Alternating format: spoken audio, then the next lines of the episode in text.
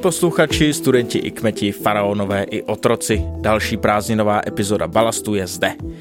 Inspirovali jsme se oblíbenými dovolenkovými destinacemi a tak jsme vyrazili do Egypta. Nicméně s našimi hosty se podíváme do Egypta starověkého a do tajů studia egyptologie na Filozofické fakultě. Nechali jsme studenty a studentky přes prázdniny odpočívat a tak role obou našich hostů se chopili vyučující. Má to ale svůj dobrý důvod. V kalendáriu totiž představujeme další z podcastů na Filozofické fakultě, který nese jméno Tamery a který produkují právě akademičky z Českého egyptologického ústavu. Příjemný letní poslech vám ze studia Campus Hybernská přeje Filip Liška a Ondřej Černý.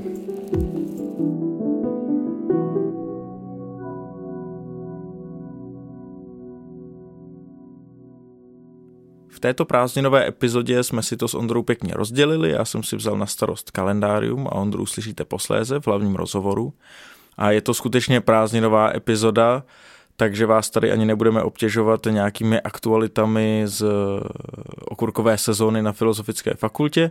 A taky jsme dali volno našim stálým hostům, Karlu Srnskému, kapitánu florbalistů Filozofické fakulty, který má tímto možnost eh, větší a důkladnější letní přípravy na novou florbalovou sezónu a také na eh, letní turnaje, na které eh, florbalisté Filozofické fakulty výjíždí akorát v těchto dnech. A pak také doktorandu filozofii Marku Ketnerovi, kterému se to volno asi hodilo obzvlášť, protože akorát uvítal na světě svého druhého potomka. Když jsem s ním měl možnost hovořit, tak samozřejmě všechny vás zdraví a taky říkal, že zrovna se nenachází vůbec v žádné krizi a že by neměl moc eh, podnětů a inspirace pro svůj seriál Filozofové v krizi.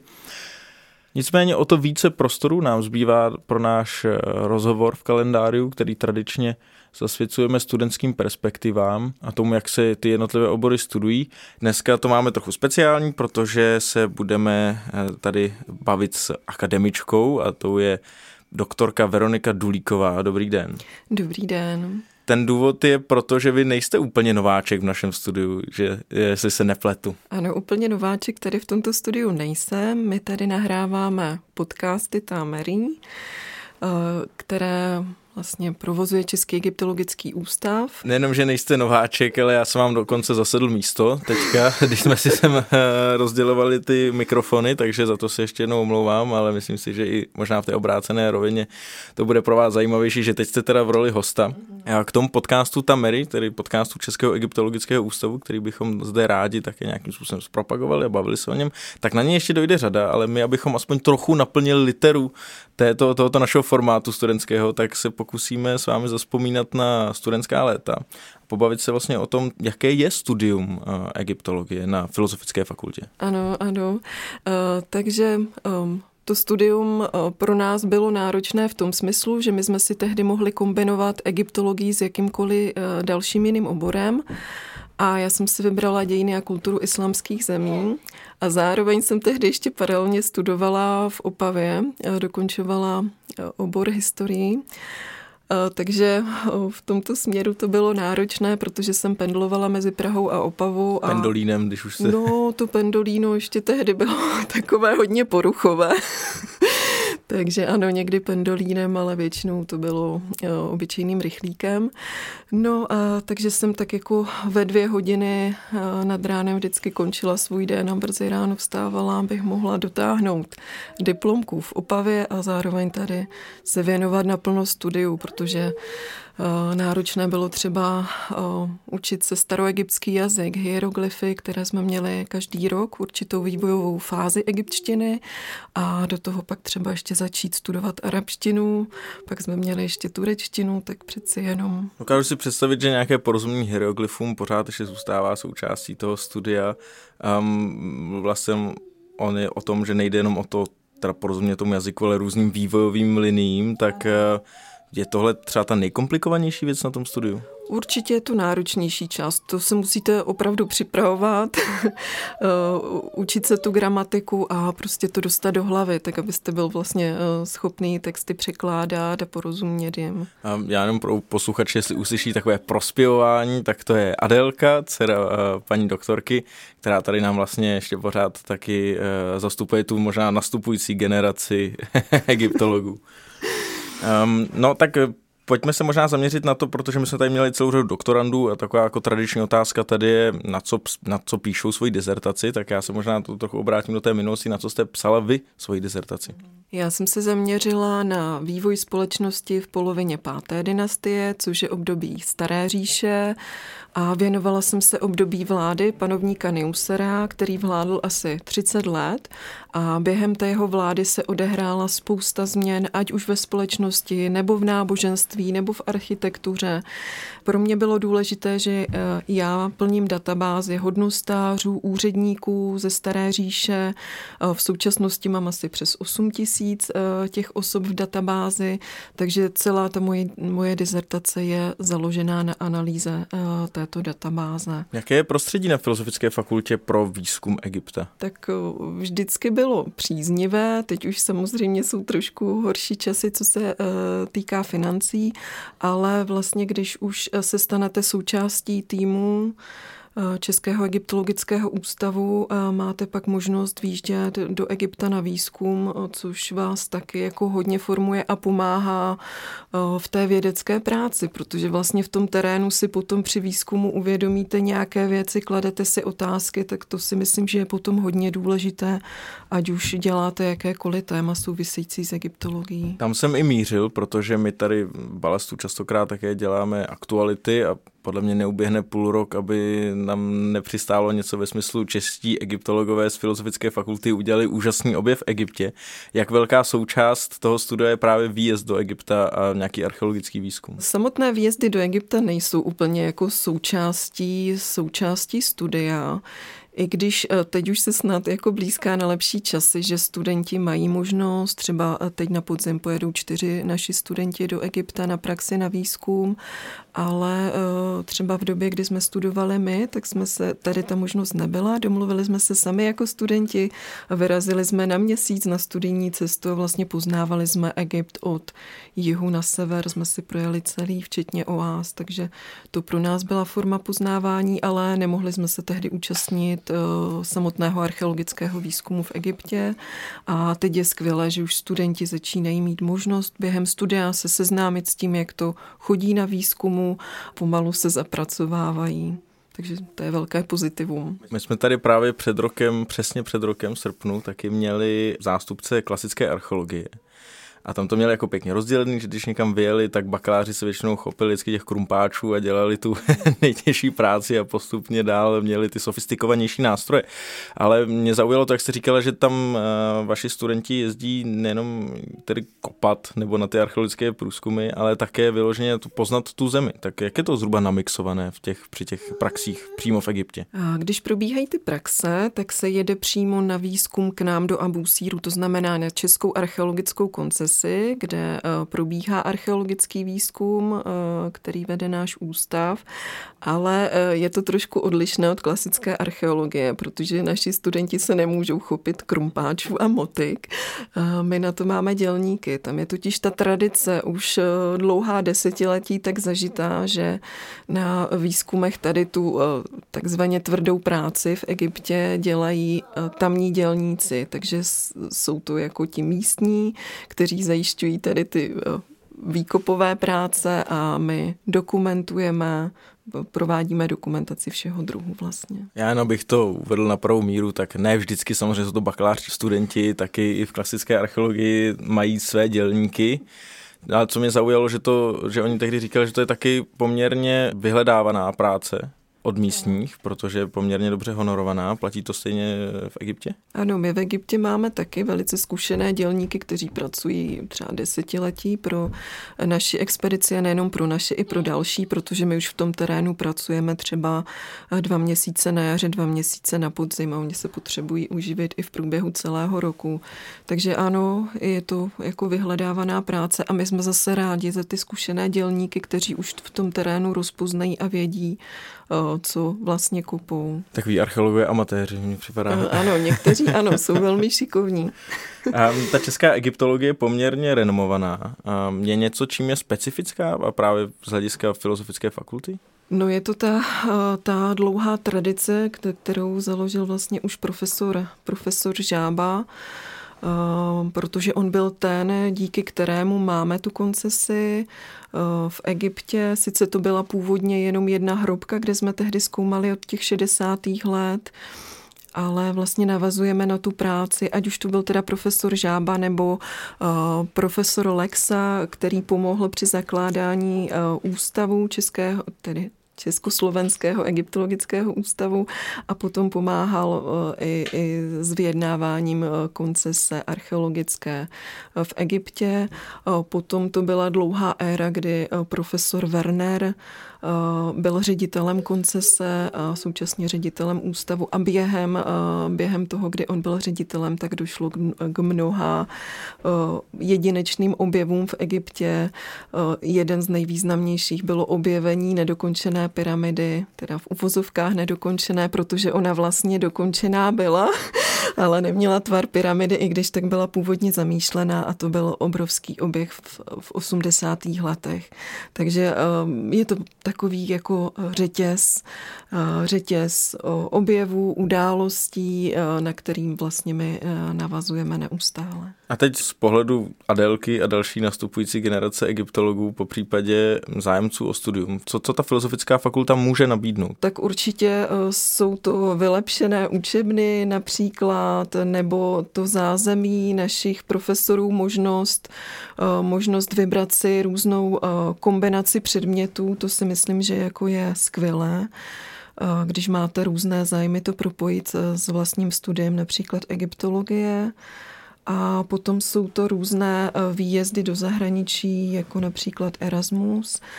A nebo potom jsou to možnosti, jako teď vznikají různé programy pro veřejnost, zapojit se do toho a vlastně už si jako vyzkoušet tu práci toho akademika a, a pracovat i s veřejností, jakým způsobem jako zprostředkovat například starý Egypt a tak dále. Tak a do té práce s veřejností spadá i ten váš podcast Tamery.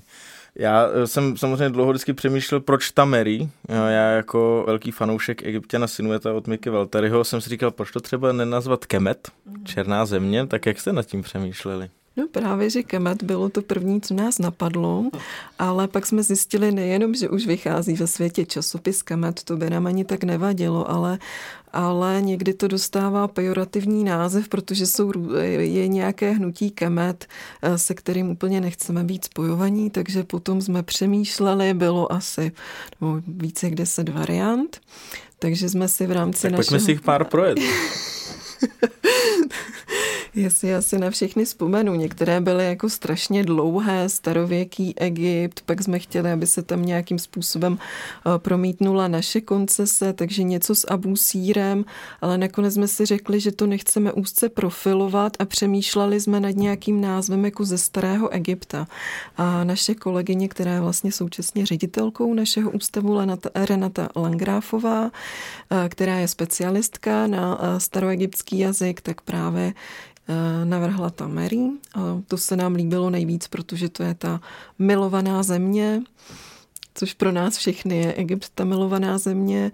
Jak nám před lety eh, řekl náš eh, kolega arabista, Egypt buď milujete nebo nenávidíte, není nic mezi tím, takže proto milovaná země, protože předpokládáme, že Mary budou poslouchat ti, co mají Egypt rádi.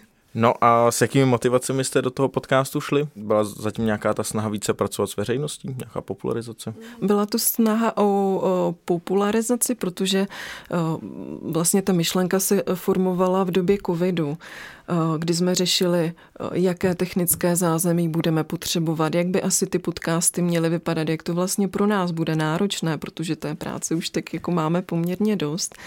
A do toho přišla současná moderátorka Tamery, Marie Peterková Hlouchová, která se do toho opravdu pustila s entuziasmem a zařídila všechny tady ty technické věci a zázemí tady v kampusu Hybernská a pustila se do toho i jako moderátorka, takže ta hlavní příprava spočívá na ní a to, jaké budeme mít hosty, tak o tom vlastně diskutujeme, ta témata, jaká by měla být skladba, tak to jako diskutujeme v širší skupině. Marii Peterkou Hlouchovou samozřejmě moc zdravíme.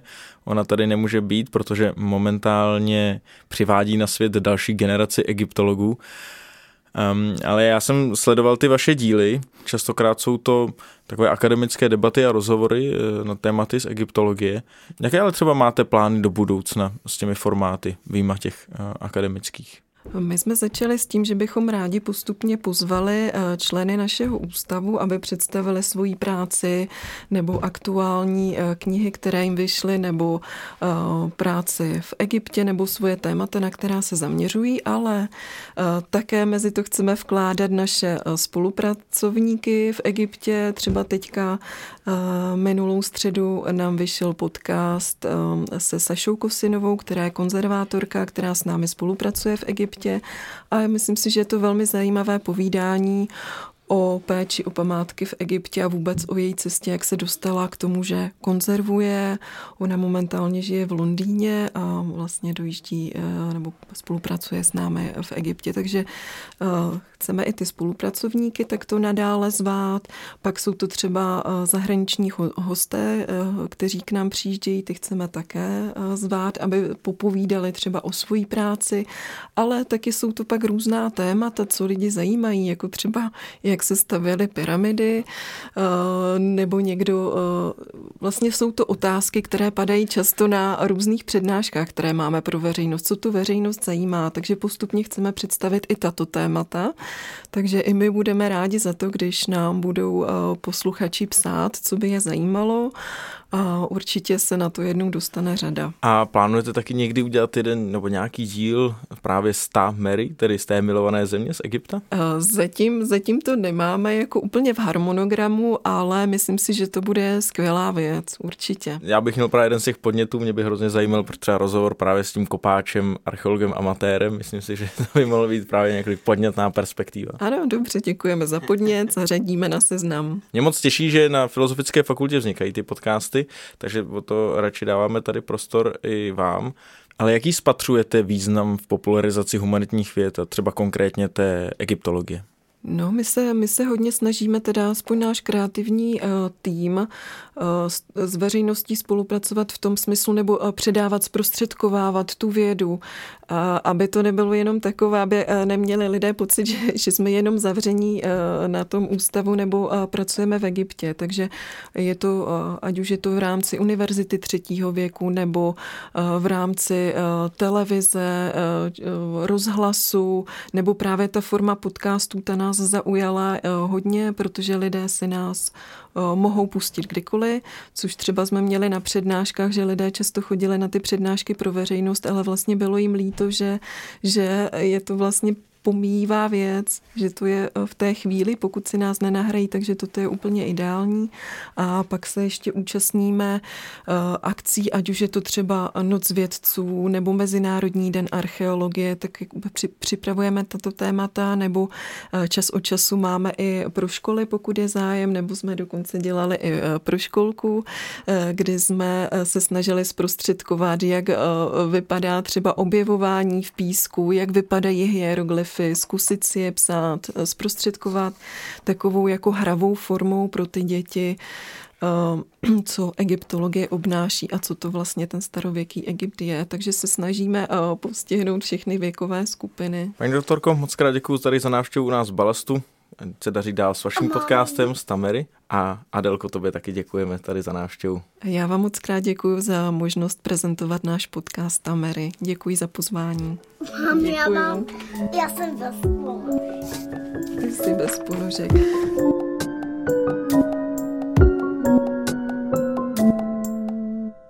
Přesouváme se do rozhovoru s hlavním hostem této epizody, který vedeme po Zoomu a naše pozvání přijala doktorka Renata Landgrafová, která je vedoucí Českého egyptologického ústavu. Dobrý den, paní doktorko. Dobrý den. Kdybyste si mohla vybrat dobu, do které byste se mohla přenést, která by to byla? Vzhledem k tomu, že já mám asi 13 dioptrií, tak já bych ve starém Egyptě radši nežila, protože bych se pohybovala někde na úrovni slepců. Ale když odhlédneme tady od tohohle toho problému, tak eh, samozřejmě bych strašně ráda eh, se mohla přenést do pozdní doby, kdy žili jak já jim říkám, obyvatele našich abusírských eh, hrobek eh, šachtových. A zeptala bych se jich, proč a jak vlastně sestavovali ty svoje texty do hrobek, protože je to pořád jedna ohromná záhada. A nesmírně zajímavá věc. Navíc to období bylo neskutečně zajímavý i proto, že v té době se Egypt výrazně eh, stýkal a potýkal s rozličnými národy. eh, a lidmi ze svého okolí a musel se s tím nějakým způsobem vyrovnávat. Takže eh, i tohle je něco, co by určitě stálo za to zažít, prožít a vidět na vlastní oči a kůži. Když jste tu popisovala tehdejší realitu, lze vůbec zkoumat něco, o čem se nám dochovaly jen fragmenty? Jak si na základě toho můžeme tu dobu představit? A tak je to pořád taková jedna veliká detektivka. My sbíráme střípky, sbíráme indicie, dáváme je nějakým způsobem dohromady. Samozřejmě občas musíme vyvozovat eh, věci z velmi disparátních eh, střídků a kousků, ale zároveň právě díky tomu je to něco, co pořád zůstává tak trochu záhadou, co nás nutí hodně přemýšlet, co nás nutí hledat. Eh, je to důvod, proč má pořád smysl v Egyptě pořádat vykopávky, to znamená hledat nové střípky a nové fragmenty. A zároveň to spojování těch různých střípků je strašně zajímavá práce, strašně zajímavá činnost. A ano, pravděpodobně ten náš pohled na starověký Egypt nebude nikdy ten jediný a ten jediný správný. Teda pokud se nám nepodaří přenést do toho starověkého Egypta, jak jste se ptal na začátku. Ale pořád můžeme zpřesňovat, pořád můžeme hledat a e, ono vždycky, ono vždycky nějaké takovéhle zkoumání nám říká dost i o nás samých. Mně napadá, zda by nás to tak trochu nesklamalo, pokud bychom se ocitli ve starověkém Egyptě, že by vypadal třeba úplně jinak, než se ho představujeme. A nevím, jestli zklamalo, je možné, že jsme byli hodně překvapeni. Určitě ty rané generace lidí, kteří se zajímali o starý Egypti, by zklamaní byli, že ty si představovali takový ten, takový ten orient, kde se pohybují spoře oděné krásky v harémech. To už dneska víme, že je nesmysl, ale pravděpodobně bychom byli hodně překvapení, pravděpodobně některé věci by byly možná úplně jinak, než si je představujeme. Eh, myslím si, že dneska už spoustu věcí bychom poznali. Eh, já vždycky, že já se zabývám jazykem, eh, zabývám se egyptštinou, Vždycky si vzpomenu na film Hvězdná brána, kde se ten jejich egyptolog, kterého mají najatý, ocitne na té že planeta, aby to tam je a mluví, snaží se mluvit eh, s těmi pseudostarými egyptiany, s těmi mimozemšťany a oni mu opravují tu výslovnost, kterou on má tak nějak naučenou, tu egyptologickou. To by byl náš veliký problém, protože my vlastně nemáme úplně správně vokalizovanou starou egyptštinu, takže bychom se s nimi domlouvali těžko, možná bychom se museli psát eh, hieroglyfy do písku nebo hieratikou na papyrus. V té hvězdné bráně jsem chtěl také dojít, ale nejdříve se chci ještě zeptat na otázku literatury protože egyptologii si asi často spojujeme s vykopávkami. Jak se ale zkoumá ta kulturní stránka věci ve chvíli, kdy se nám zachová třeba jen ta hmotná stránka? Není to pak jen další prvek do té celkové nejistoty? Tady jde o to, že v egyptologii je vždycky věda, která, je, která se skládá z velkého množství takových jednotlivých podvěd, a není egyptologa, který by, nebo není správného egyptologa, který vlastně aspoň nějakým způsobem eh, nechápe všechny a není schopný dát do znamená, já když se zabývám texty, tak pořád k tomu beru v potaz tu materiální kulturu. Eh, čtu nějaký nápis na nějaký nádobě, potřebuji vědět, kde byla ta nádoba nalezená, proč byla tam, kde byla, existují nějaký podobný eh, co se o nich ví z třeba z reliéfů, z obrazových dokladů. To znamená, každý ten kousek, právě protože těch střípků je relativně málo, nebo aspoň je jich málo v porovnání s tím, co všechno tu kulturu kdysi tvořilo, tak každý ten střípek se musí vzít v tom plném kontextu a hledat vlastně a snažit se to chápat eh, právě za pomocí všeho, co máme. Co se týče té literatury, tak my máme celé příběhy, máme milostnou poezii dochovanou, eh, máme dochovaný naučení, což byly texty, které nějakým způsobem kodifikovaly pravidla života v eh, tehdejší společnosti. Takže spoustu věcí, a to už jsou věci, kterým rozumíme, kde pokud eh, je potřeba nějakou část luštit nebo víc přemýšlet nad, nad tím významem jako takovým, co se týče jazyka, tak to jsou drobnůstky. Nějak egyptština egyptštině rozumíme, tam to problém není. To, o čem jsem mluvila já, tak to jsou texty, které jsou v hrobkách. Ten jejich problém je ten, že nikdy nebyly určeny pro nějakého živého čtenáře. Ty texty tam byly eh, dávány pro zemřelého, po případě pro bohy, ale nebyly, nikdo nepočítal s tím, že tam někdy přijde egyptolog a ty texty bude číst. Takže jsou zkrácený, Další věc je, že to jsou mnohdy texty, které už v době, kdy byly zapisované na tu stěnu hrobek, tak byly třeba 1500, 2000 let starý. Takže eh, ti lidi už měli třeba problém s chápáním eh, toho stádia jazyka, ve kterém ty texty jsou, i když ty nejvyšší kněží zdá se opravdu tomu rozuměli, protože dokázali ty texty upravovat ještě v té naší, ještě v té naší pozdní době, což je vlastně první tisíciletí. Takže kontext, všechno dohromady, ale co se týče literatury textu, tak eh, tomu už dneska rozumíme a spíš se snažíme chápat vlastně vůbec, eh, jakou ten daný text měl úlohu v eh, kultuře své doby. A na to se chci také zeptat. Vy jste použila slovo kontext. V literatuře hraje velký význam to, v jakém kontextu se o věcech bavíme, jak věci chápeme.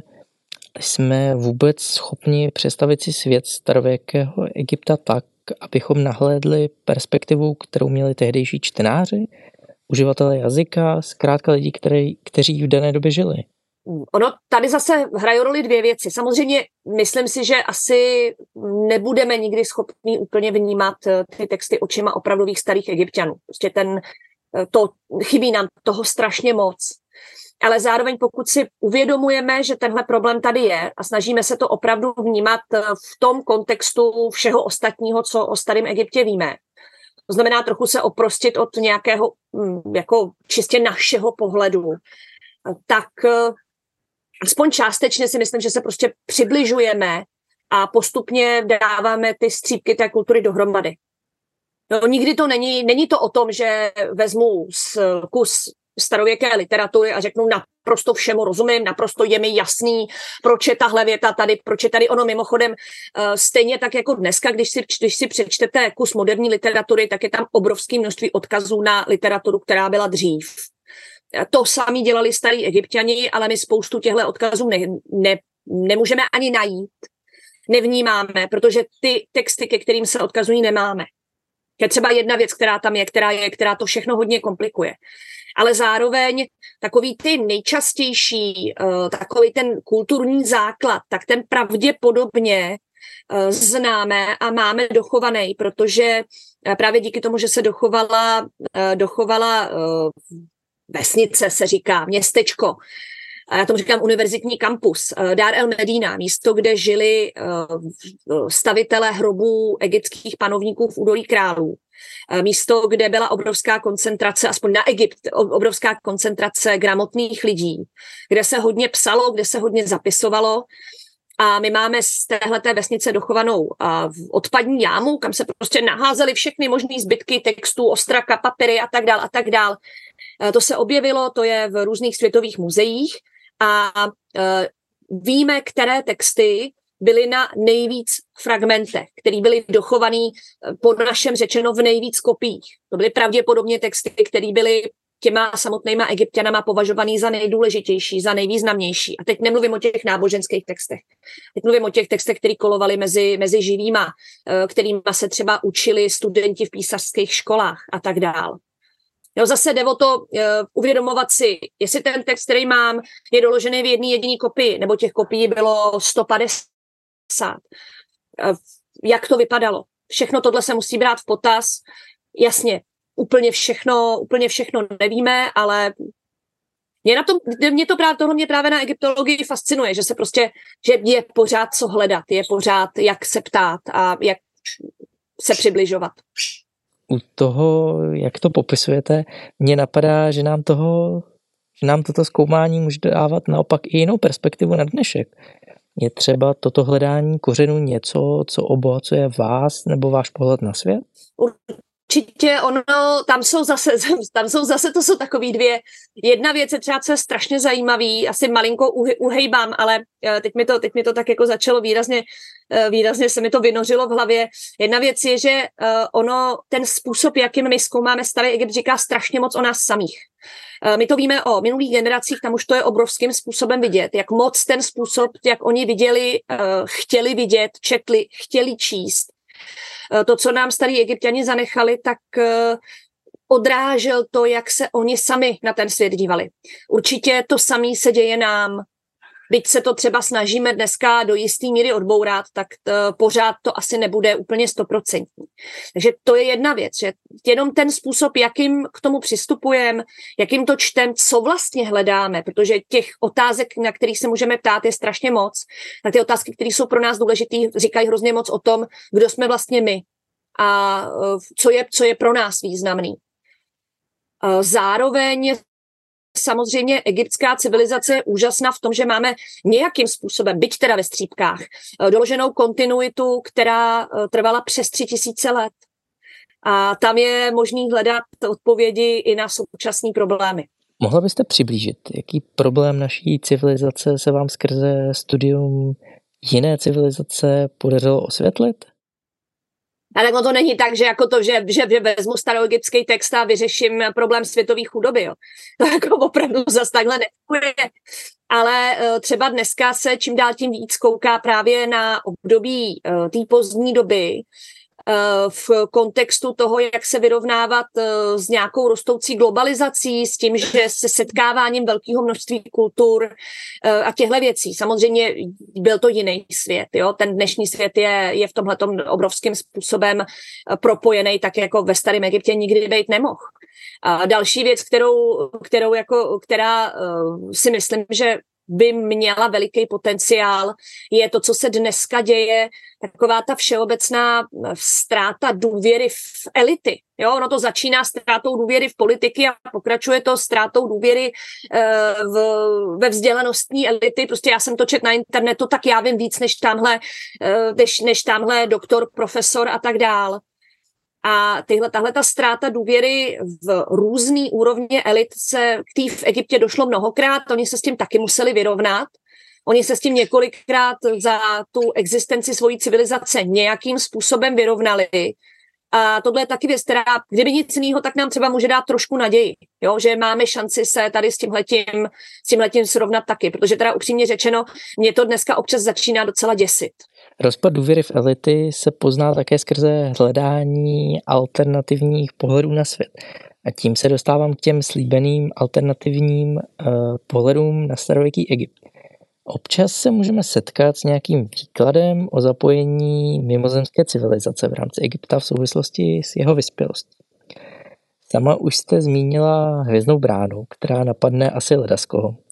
Také se ale mluví třeba o tom, že pyramidy můžou sloužit jako elektrárny – která konspirační teorie je opravdu ta nejbizarnější, se kterou jste se setkala? Já nevím, jestli nejbizarnější, ale mě utkvěly opravdu v paměti uh, helikoptéra, tank a obrněný nějaký, nějaký, nějaký obrněný plavidlo na uh, stěně chrámu v Abidu. A to z toho důvodu, že uh, ten člověk, eh, který mi to tedy tehdy prezentoval velmi sebevědomně, eh, tak eh, se prostě nenechal přesvědčit. Navzdory tomu, že jsem prostě vzala ta, ono to teda, pokud si to, pokud si to posluchači najdou, tak ono stačí opravdu si dát do vyhledávače uh, něco jako military vehicles in uh, Abydos Temple. Uh, to a ten první pohled, já jsem si to tehdy taky hledala a ten první pohled byl, aha, tak ono to tam fakt je a veškerý moje egyptologické vzdělání je prostě pryč, protože starý egyptiani měli tank. Pak jsem se na to teda podívala znova, trošku s odstupem a uh, je to neuvěřitelný optický klam, který, který vznikl tím, že tam byly přes sebe přepsané titulatury dvou egyptských panovníků. A když, pokud ty titulatury znáte a umíte číst hieroglyfy, tak tam ty dvě titulatury uvidíte a jste schopný ty dvě titulatury napsat prostě pod sebe a ukázat, jak došlo tady k tomuhle tomu, eh, tady k tomuhle tomu optickému klamu tímhletím přepsáním. Ale ten člověk mi to tehdy nevěřil, když jsem mu to ukázala. Prostě mm, černý na bílým, dá se říct. To vlastně docela chápu. Jak se na tyto alternativní výklady díváte, když se Egyptu věnujete ve skrze celý svůj profesní život? Jak s nimi pracovat? Těžko, těžko, ale já vždycky říkám, že samozřejmě já nemůžu nikomu dokázat, že tam mimozemšťani nebyli. To není možný. Ale vždycky se snažím prostě hledat eh, napřed to přirozené vysvětlení a v okamžiku, kdy narazím na něco, co opravdu nijak jinak vysvětlitelný není, no tak pak se můžu bavit s někým, kdo přijde s mimozemšťanem. Jo. Ale pokud je to něco, kde mám naprosto jasně doložený, že zrovna zatím mimozemštění být nemůžou, no tak není, ne, není důvod eh, je tam jako násilím spát. Já vím, že pyramidy jsou obrovský, ale já vždycky říkám, hele, dobře, ale pokud uh, nemám nějaký hm, složitý počítače, který mi vypočítají statiku nějakých naprosto komplexních budov a chci postavit co nejvyšší budovu, tak co postavím, když se podívám kolem sebe? No horu, Jo, postavím pyramidu. To mi bude, to, tam mám pravděpodobně, že mi to nespadne. Ono mi to teda občas i spadlo, ale, nebo aspoň začalo padat, ale tam mám jakou takovou jistotu, že mi to, že mi to nespadne. To je, to je logický tvar, ta pyramida. Jo, že tím říkají lidi, kteří tvrdí, že pyramidy stavěli mimozemšťani. No a ono to všecko po celém světě má přibližně tvar pyramidy. Jo, má, to je tvar kopce. Jo, že tohle jsou věci, které jsou strašně snadno vysvětlitelné. A já se vždycky snažím napřed hledat to jednoduché vysvětlení a přirozené vysvětlení, no a když by potom nebylo, no tak jo, já vzhledem k velikosti vesmíru, teď jsme na to zrovna nedávno, nedávno koukali, tak oni tam asi někde jsou, ale na druhou stranu úplně nevím, jestli by tady nám toužili stavět pyramidy teda. Když jsme u těch pyramid, pojďme se přesunout do oblasti, která je s Českým egyptologickým ústavem velmi spjatá, a to je Abusír. Představila byste prosím stručně posluchačům, v čem spočívá unikátnost tohoto místa pro váš ústav? To nejdůležitější je to, že se vlastně jedná o největší neegyptskou koncesi na pyramidových polích vůbec v současné době. To znamená, neexistuje zahraniční mise jiná, která by měla v Egyptě takhle velkou koncesi na uh, pyramidovém poli, na opravdu jako jednoznačně místě, kde je obrovská naděje neustále nacházet opravdu významný, uh, významný stavby, významné hrobky. Další věc je, že Abusír je sice Abusír, ale uh, jsou to minimálně vlastně tři uh, různá naleziště, tři různá místa. Uh, Jižní Abusír, kde pracuje zejména kolega Bárta a kde se nacházejí hrobky vysokých úředníků z celého období Staré říše. Královský Abusír, Eh, kde se nacházejí právě ty pyramidy, ale taky eh, hrobky královské rodiny. A potom eh, to, kde pracuju já, to znamená severozápadní Abusír, kde se nacházejí šachtové hrobky pozdní doby. A to se nacházíme o nějakých dva a půl tisíce let později ale zase máme ohromné množství textů. A, a takže to jsou vlastně tři obrovský období. Není to všechno, máme tam uh, velmi teda zatím omezeně, ale uh, možná i uh, toho tam bude víc. Střední říši je tam několik hrobek Nové říše a chrám z doby Ramese II. Takže opravdu jako tam najdete úplně všechno. A co je úžasný, že zase je možný sledovat vývoj toho pohřebiště a sledovat, jakým způsobem ty pozdější hrobky reflektují to, co už na místě bylo. Protože třeba to, že tam vzniklo to šachtové pohřebiště pozdní doby, určitě má souvislost s tím, že vlastně ty uh, šachtové hroby, které mají nebo měly uh, menší ty nadzemní části a ta stavba se koncentrovala do podzemí, kde může sahat až 20 metrů pod zem, tak oni vlastně byli opravdu ve stínu těch pyramid Staré říše. Tak mě napadá, kam směřuje vaše úsilí nyní. Který je ten další vysněný objev, po kterém touží čeští egyptologové v Abusíru? Tak profesor Barta by chtěl najít hrobku Imhotepa, což byl vlastně stavitel stupňovité pyramidy krále Josera, legendární učenec starého Egypta tak mu držíme palce. Eh, co se mě týče, tak eh, moje eh, jaksi touhy nesahají k jednomu objektu, ale k tomu, abychom zdárně dokončili výzkum celého šachtového pohřebiště, protože už nám zbývají, tuším, tři hrobky a uh, s každou objevenou hrobkou zjišťujeme nové nové informace uh, o tom, jak vlastně to pohřebiště fungovalo, jak ty lidi spolu, uh, jakým způsobem ty lidi spolu fungovali. No totiž tady je nesmírně zajímavý, že to pohřebiště vznikalo pravděpodobně v době něco pod 50 let, takže ti lidé se pravděpodobně všichni znali, byli, možná byli spolu aspoň částečně zpříznění, Eh, ty hrobky si jsou v některých věcech podobný, takže další věc je, že samozřejmě každá nová hrobka nám umožní lepší interpretaci těch hrobek nalezených dřív. Eh, takže určitě tady tohleto eh, dokončení výzkumu šachtového pohřebiště, protože už jsme, už jako vidím cílovou pásku. No a když opustíme Abusír a vrátíme se zpátky do Prahy na Egyptologický ústav, mě zaujalo, že v mnoha rozhovorech jste vyjádřila, že jste velkou zastánkyní mezinárodních vědeckých komunit, že dáváte přednost typům seminářů, kde se setkávají různí lidé z různých koutů světa.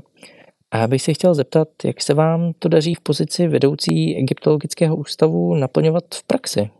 Tak eh, my vlastně teďka budeme mít eh, studenty v prvním ročníku magisterského studia, kdy tady tohle to už eh, začíná mít velký smysl. Takže teďka vlastně budeme pořádat eh, velký workshop, máme pozvaný zahraniční přednášející, máme teďka vlastně pozvaný, to ještě musím teda s nima dojednat, dojednat nějaký přednášky, ale máme, máme pozvaný dva přední egyptology na jednu z našich doktorských obhajob, takže tímhle způsobem, jako samozřejmě peníze jsou problém, ale e, naštěstí máme velmi dobrý vztahy s egyptologama po celém světě a uh, oni jezdí za jezdí, k nám rádi. V zásadě jim stačí, když je tady nějakým způsobem uh, ubytujem a nějakým si se o ně postaráme. Eh, teď tady třeba byla, to, to, bylo pro mě, to, to bylo pro mě naprosto úžasný. Eh, teď jsme tady měli eh, Gay Calendar, egyptoložku z Austrálie, která učila kdysi mě, když já jsem sama studovala. A pro mě to byly neskutečně inspirativní přednášky, ze kterých jsem si a semináře, ze kterých jsem si, před, ze kterých jsem si odnesla strašně moc a ze kterých jsem žila prostě potom dlouhý roky, z toho přístupu, z toho, jak jako na s náma pracovala a podařilo se nám pozvat znova a byla tady a pracovala s našima studentama teď. Takže eh, to je teď asi to nejkrásnější, co se, co se povedlo. No. Na závěr máme pro všechny hosty stejnou reflexivní otázku a rád bych ji položil i vám. Jaké výhody přináší studium egyptologie v každodenním životě a jaký je jeho přínos v kontextu humanitních věd? Ten člověk musí mít v sobě, musí mít tu, tu touhu objevovat, odhalovat, Eh, nemyslím si, že to jako přináší nějakou výhodu v současné době, eh, co je, pokud dolezou v uvozovkách do magisterského studia, tak se vlastně předtím, než se rozhodnou, jestli se mu oboru chtějí věnovat naplno, tak si vyzkoušejí i tu praktickou část v Egyptě. Ono to není pro každýho. Eh, většina studentů je z toho nadšená, ale vždycky se najde někdo, pro koho tohle prostě není. Jo, pro koho je to příliš náročný, je to takový trošku, trošku, táb, trošku tábor, protože prostě je nás strašně moc na malém prostoru, mm, trošku ponorka, nemáte šanci se prostě těch lidí nějak zbavit. Jo, nebydlíme v hotelu, bydlíme prostě v takových relativně jednoduchých, eh, jednoduchý, jednoduchým ubytování, kdy se občas stane, že vám neteče voda, vypne elektrika, ve vesnici střílej. No, takže tohle to všechno, tohle buď se s tím srovnáte a je to v pohodě a mm, jezdíte tam nadšenej, protože vás fascinuje to objevování, to, že prostě eh, čekáte nad tou hrobkou, jestli se teda něco objeví, tam, jak já jsem říkala, že eh, já tam jezdím zpracovávat texty, to znamená v době, kdy už eh, se ví, co tam je, ta hrobka je objevená, tak loni to byla výjimka, my jsme počítali s tím, že budeme v pohřební komoře eh, dávno, dávno, takže já jsem měla letenku, říkala jsem, hele, já už letím, já už nebudu nic měnit, tak snad, snad už se tam dostanem. A byla jsem teda reálně u toho, kdy se v době, kdy už jsme byli fakt na hraně tohoto vzdát, kdy se začaly objevovat fragmenty, fragmenty sarkofágu a musím říct, že já mám o sobě pocit, že jsem docela cynik, ale v tom okamžiku okamžiku jsem měla slzy ve očích. Jo. A tohle prostě, buď to, to na vás působí a je to něco, co chcete zažívat a chcete objevovat, anebo ne. Tak to tedy za balast přejeme hodně nadšených studentů, které ani tyto nevýhody neodradí a budou moci dále rozvíjet egyptologii na Filozofické fakultě. paní doktorko, já vám moc krát děkuji za rozhovor. Já moc děkuji za pozvání.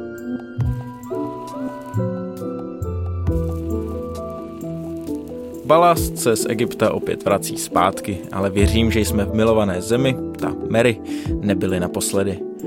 Standardně přes prázdniny nevychází naše bonusy Balast pod čarou, ale na září už připravujeme další epizodu s tradičním koloběhem našich formátů. Do té doby nás můžete sledovat na sociálních sítích a ve svých oblíbených podcastových aplikacích. Budeme moc rádi za vaše hodnocení a psát nám samozřejmě můžete eh, s jakýmikoliv poznámkami na balastcavináčff.cuny.cz. Pěkný zbytek léta.